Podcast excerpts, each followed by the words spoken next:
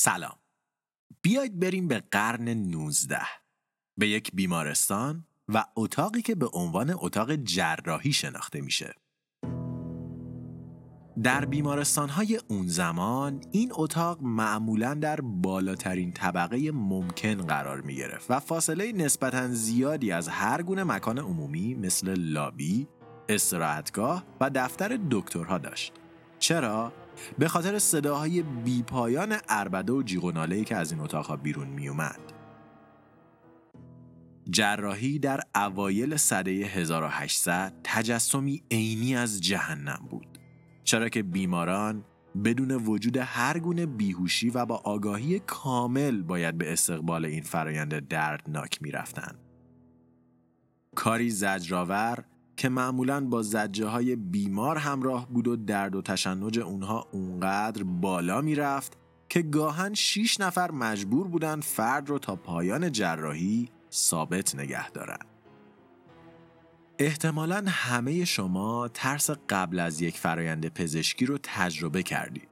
چه این ترس قبل از آمپول خوردن بوده، چه پر کردن دندون، چه کارهای بزرگتر مثل جراحی آپاندیس. وجود این ترس باعث میشه سیمکشی مغز شما تغییر کنه و کنترل تمرکز شما از لوب پیشانی به امیگدالا منتقل بشه و تمرکز روی جزئیات بالا بره و همه اون جزئیات به شکل کامل در حافظه شما ثبت بشن. برای همین بیمارانی که از جراحی جون سالم به در می بردن، چون که خیلی همونجا از درد جون می دادن، تا مدتها باید کابوسهایی پر از صدای بریده شدن پوست و گوشت خودشون، بوی خون مردگی و داروهای ضد عفونی و درد بیپایانی که مکمل این تصاویر شده بود رو تحمل می‌کردن. و همین موضوع باعث می‌شد خیلی ها مرگ رو به هر گونه جراحی و ویرایش پزشکی ترجیح بدن. خلاصه که جراحی موهبتی بود که خیلی ها همانند یک نفرین می‌دونستن و امکان انجامش براشون مساوی با بدبختی 1000 برابر بدتر از خود بیماری بود. البته تا تاریخ 16 اکتبر 1846. در اون صبح پاییزی در بیمارستان مس جنرال که متعلق به دانشگاه علوم پزشکی هاروارد بود، در بالاترین طبقه این بیمارستان همه جمع شده بودند تا یک جراحی خیلی تخصصی و خیلی سخت رو از نزدیک ببینن.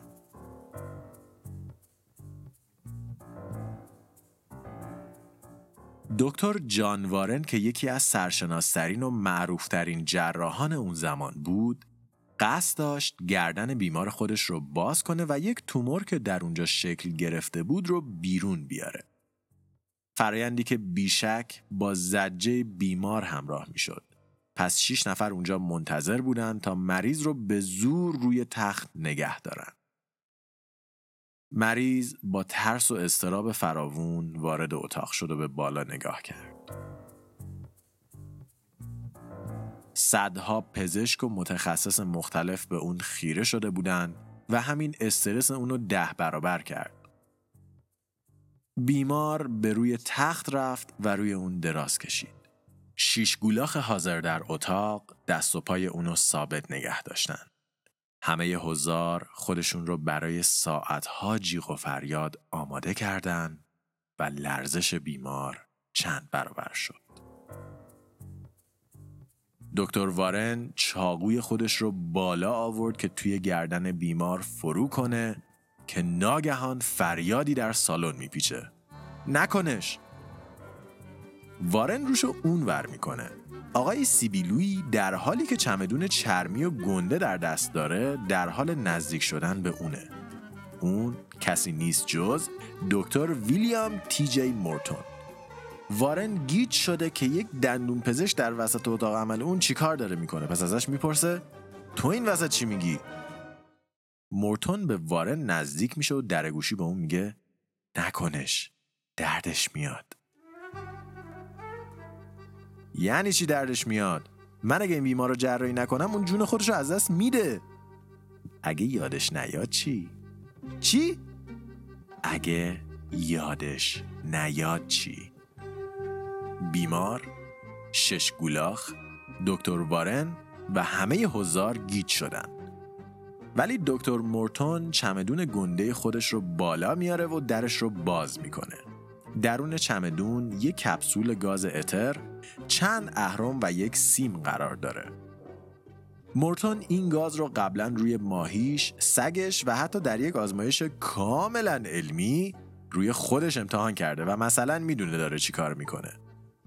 اون لوله گاز رو تا ته تو حلق بیمار کرده و در کپسول رو باز میکنه. بیمار که بیشتر از قبل ترسیده بود سعی کرد کاری کنه، ولی خیلی زود توانایی خودش رو از دست داده و شلپ روی تخت میفته. مورتون سپس از مریض دور شده و به وارن میگه حالا بکنش. وارن چاقو رو پایین میاره و اولین برش رو انجام میده. و هیچ صدایی از بیمار بلند نمیشه. برای اولین بار اتاق عمل در سکوت کامل بود و وارن میتونست جراحی خودش رو در آرامش و با نهایت تمرکز انجام بده.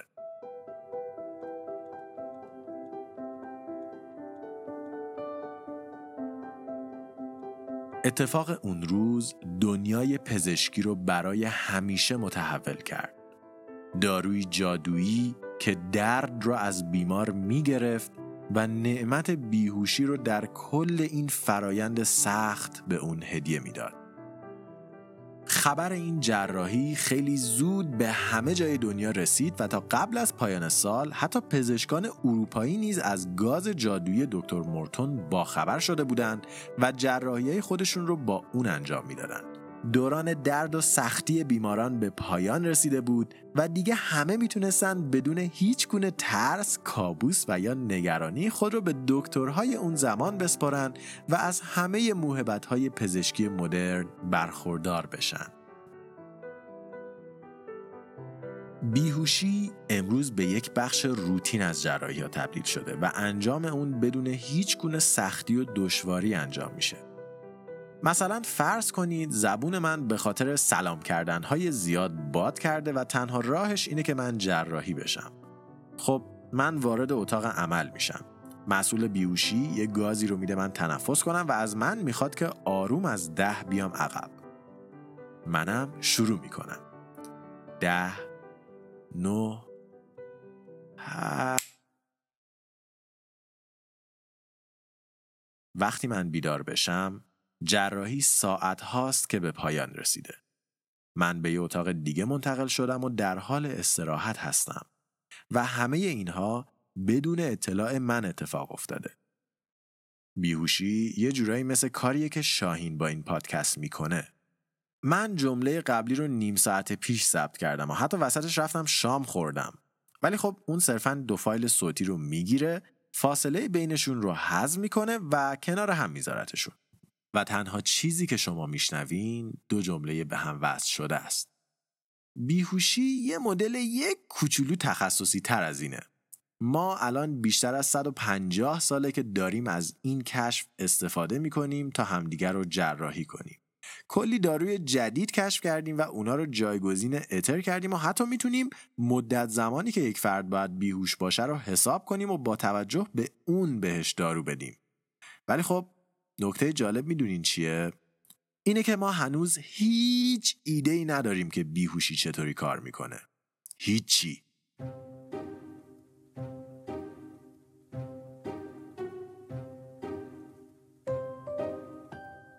در علم فیزیک یک کانسپتی وجود داره به اسم جعبه سیاه. جعبه سیاه هر چیزیه که ورودی و خروجیش برای ما مشخص باشه ولی شیوه کارکرد درونش رو نتونیم ببینیم یا تشخیص بدیم. جعبه سیاه هر چیزیه که ورودی و خروجیش برای ما مشخص باشه ولی شیوه کارکرد درونش رو نتونیم ببینیم یا تشخیص بدیم. خیلی چیزا میتونن جعبه سیاه باشن. یه ترانزیستور، یه الگوریتم رندوم، مغز انسان و حتی داروی بیهوشی. ما ورودی داروی بیهوشی رو میدونیم. یه ماسک روی صورت مریض و تنفس مقدار مشخصی از یک گاز. از اون طرف خروجی رو هم میدونیم، مریضی که هوشیاری خودش رو برای یک زمان مشخص از دست میده. ولی بجز این هیچی از فرایند و شیوه کارکرد این ماده در بدن نمیدونیم و خب برای علم این اصلاً چیز خوبی نیست. از اواخر دهه 1950 دانشمندان تصمیم گرفتن که تأثیر این مدل از داروها روی ذهن بیماران رو بررسی کنن تا بفهمند که چطوری کار میکنن و چه تأثیری روی ما میذارن. به خصوص که در بعضی مواقع نادر، و منظور از نادر یکی در هر 10,000 عمل هست، دیده شده بود که بعضی بیمارا یهو وسط جراحی به هوش می اومدن و همه چی رو خراب میکردن، هم برای خودشون و هم برای دکترا. چون فرض کنین یهو پاشین ببینین 7-8 نفر بالا سرتون دارن چاقو تو دل و جیگرتون میکنن. اون موقع چه حسی پیدا میکنی؟ دانشمندان میخواستن تا با رمزگشایی این دارو احتمال وقوع این حوادث رو به حد اقل برسونن و از سکته یه عده قلیلی در وسط جراحی جلوگیری کنن. آزمایش‌های زیادی برای بررسی تاثیر این داروها انجام گرفته و هر کدوم از اونها یک کوچولو درک ما رو بالا بردن. ولی در این میون پژوهش یک گروه از محققین از خلاقیت خیلی بالایی برخوردار بود. این تیم تعدادی آدم مختلف رو جمع کردن و کم کم به اونا ماده بیهوشی خوروندن. این افراد هر کدوم یه دکمه داشتن و ازشون خواسته شده بود که هر بار اسم خودشون یا هر کلمه آشنایی که معنیشو میدونن رو بشنون، اون دکمه رو فشار بدن. محققین هر 15 دقیقه یکم ماده بیهوشی رو بیشتر میکردن و این بیشتر شدن تا اونجا ادامه داد تا دیگه پاسخی از طرف شرکت کنندگان نمیشنیدن و خب شرکت کنندگان بیهوش میشدن. همزمان با این کار پژوهشگرا امواج مغز این افراد رو هم اندازه میگرفتن. اونها مشاهده کردند که دقیقاً همزمان با بیهوشی یک موج فرکانس پایین در مغز منتشر و در کنار موج فرکانس بالای آلفایی قرار می گرفت که از جلوی مغز منتشر می شد. امواجی منظم که یک جورایی کنترل مغز رو به دست می گرفتن. برای اینکه بفهمیم این موج‌ها چی هستن و از کجا میان، باید اول یک کم به مقوله هوشیاری بپردازیم. هوشیاری موضوع طولانیه که خودش یه قسمت جدا میخواد، ولی خب فعلا دونستن همین موضوع کافیه که هوشیاری در خلاصه ترین حالت خودش یه خرطوخری غالب در مغزه. ارتباط میلیون ها نورون مختلف که در هرج و مرج کامل روشن و خاموش میشن، پیام‌های مختلف رو منتقل میکنن و به ذهن ما یک یگانگی میدن، یک یگانگی بی‌نظم که ما اسمشو هوشیاری میذاریم. ارتباطی گسترده و شلوغ پلوغ بین بخش‌های مختلف مغز ما که باعث میشه اطلاعات رو از دنیای بیرون بگیرین، با دونسته‌های خودتون تطبیق بدین، بهش احساسات اضافه کنین و در نهایت در حافظتون انبار کنید. ولی با افزایش میزان ماده بیهوشی در این بیماران، همه این شلوغی ها خاموش میشه و مغز به یک نظم عجیب میرسه. نظمی که هوشیاری رو خاموش میکنه. اما این همه ماجرا نیست. این تیم بعد از بیهوشی شرکت کنندگان صداهایی رو برای اونها پخش کردن و در کمال ناباوری دیدن که بخشی از مغز که پروسس صدا رو به عهده داره فعال و داره صداها رو میشنوه. یعنی ماده بیهوشی مغز ما رو کامل خاموش نمی‌کنه. مغز ما هنوز فعاله و فقط ارتباط بخش‌های مختلف مغز با هم دیگه قطع شده و یه جورایی هوشیاری از ما سلب شده. یعنی شاید حتی بشه گفت تعریف هوشیاری اون شاهراه ارتباطیه که نورون‌ها از بخش‌های مختلف مغزی به هم دیگه دارن و داده ها رو منتقل می‌کنن. اما پژوهشگرا به این موضوع بسنده نکردن و تصمیم گرفتن یکم برن جلوتر. در پژوهش بعدی نورون‌های محدودی مورد بررسی قرار گرفتن تا تأثیر داروی بیهوشی روی تک تک اونها مورد مطالعه قرار بگیره. در این تحقیق الکترودهایی در مغز شرکت کنندگان قرار داده شد تا وضعیت تعدادی نورون خاص قابل بررسی باشه.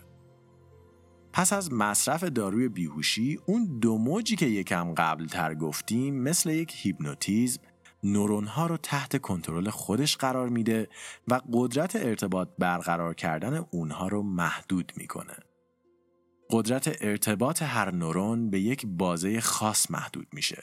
یعنی در یک زمان خاص میتونه پیام رو منتقل کنه و چون این زمان با نورون‌های اطرافش سینک نیست، این پیام هیچ وقت منتقل نمیشه و نورون‌ها قابلیت حرف زدن با همدیگر رو از دست میدن.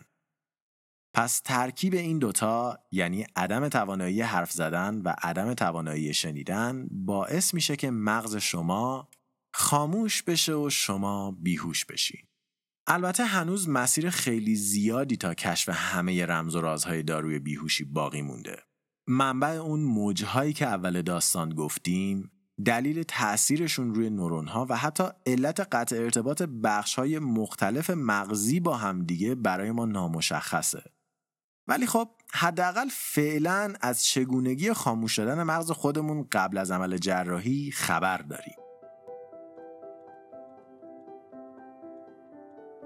جراحی در اوایل سده 1800 تجسمی عینی از جهنم بود، چرا که بیماران بدون وجود هر گونه بیهوشی و با آگاهی کامل باید به استقبال این فرایند دردناک می رفتند. کاری زجرآور که معمولاً با زجه های بیمار همراه بود و درد و تشنج اون اونقدر بالا بود که گاهن 6 نفر مجبور بودن فرد رو تا پایان جراحی ثابت نگه دارن. ولی امروزه اینجوری نیست. امروزه پزشکی پیشرفت‌های شگرفی داشته. شما به بیمارستان میرین، دکتر کمی مایع بیهوشی به شما میده و شما شروع به شمارش میکنی. 10 9 8 7. استرینگ‌کست توسط من، رضا حریریان و شاهین جوادی نژاد تهیه و ساخته شده. برای اطلاعات بیشتر درباره پادکست میتونید به وبسایت ما مراجعه کنید و یا ما رو در توییتر، تلگرام، آیتیونز و یا هر جایی که پادکست گوش میدید دنبال کنید. راستی شما پروژه 12 ماه 12 کتاب ما رو دنبال میکنید؟ در این پروژه ما ماهی 1 کتاب رو معرفی میکنیم و با کمک همدیگه مطالعه میکنیمش. خلاصه‌های کتاب به شکل هفتگی در 2 قالب متنی و صوتی در اکانت‌های استرینگ بوکس منتشر میشه و شما میتونید خیلی راحت و با صرف کمتر از 5 دقیقه در روز امسال 12 کتاب خیلی خوب رو با ما مطالعه کنید. 2 کتاب قبلی، ایده های خوب از کجا می آیند و پاداش، منطق پنهانی که انگیزه های ما را شکل می دهند بود، که هر دوی اونها رو میتونید در کانال تلگرام استرینگ بوکس، اینستاگرام و یا ساندکلاد ما گوش بدید. کتاب خرداد هم همین روزا منتشر میشه که شدیداً خوندن یا شنیدنشو که این ماه با کمک یکی از دوستان خیلی خوب ما انجام میشه توصیه میکنیم. این قسمت از پادکستم به شما تقدیم میشود توسط دلیون. دلیون یک سرویس سفارش اینترنتی صبحانه و میان وعده از طریق اپلیکیشن های موبایل و وبسایت هستش. این سرویس کلی انتخاب متنوع برای صبحونه های خوشمزه داره که میتونین از بینشون انتخاب کنین. حتی اگه شما از اونایی هستین که صبحونه دوست نداره هم توصیه میکنیم یه سر به سایتشون بزنین. مطمئنیم نظرتون عوض میشه. اگر هم خواستین سفارش بدین، میتونین از کد تخفیف استرینگ‌کست استفاده کنین و 20% تخفیف بگیرین. تنها کافیه به سایت delion.ir برین، خوراکی مورد نظرتون رو انتخاب کنید و در انتها کد استرینگ‌کست رو بزنید. همچنین این هفته ما یه پیشنهاد خوبم براتون داریم و اون هم کانال کرونوسه.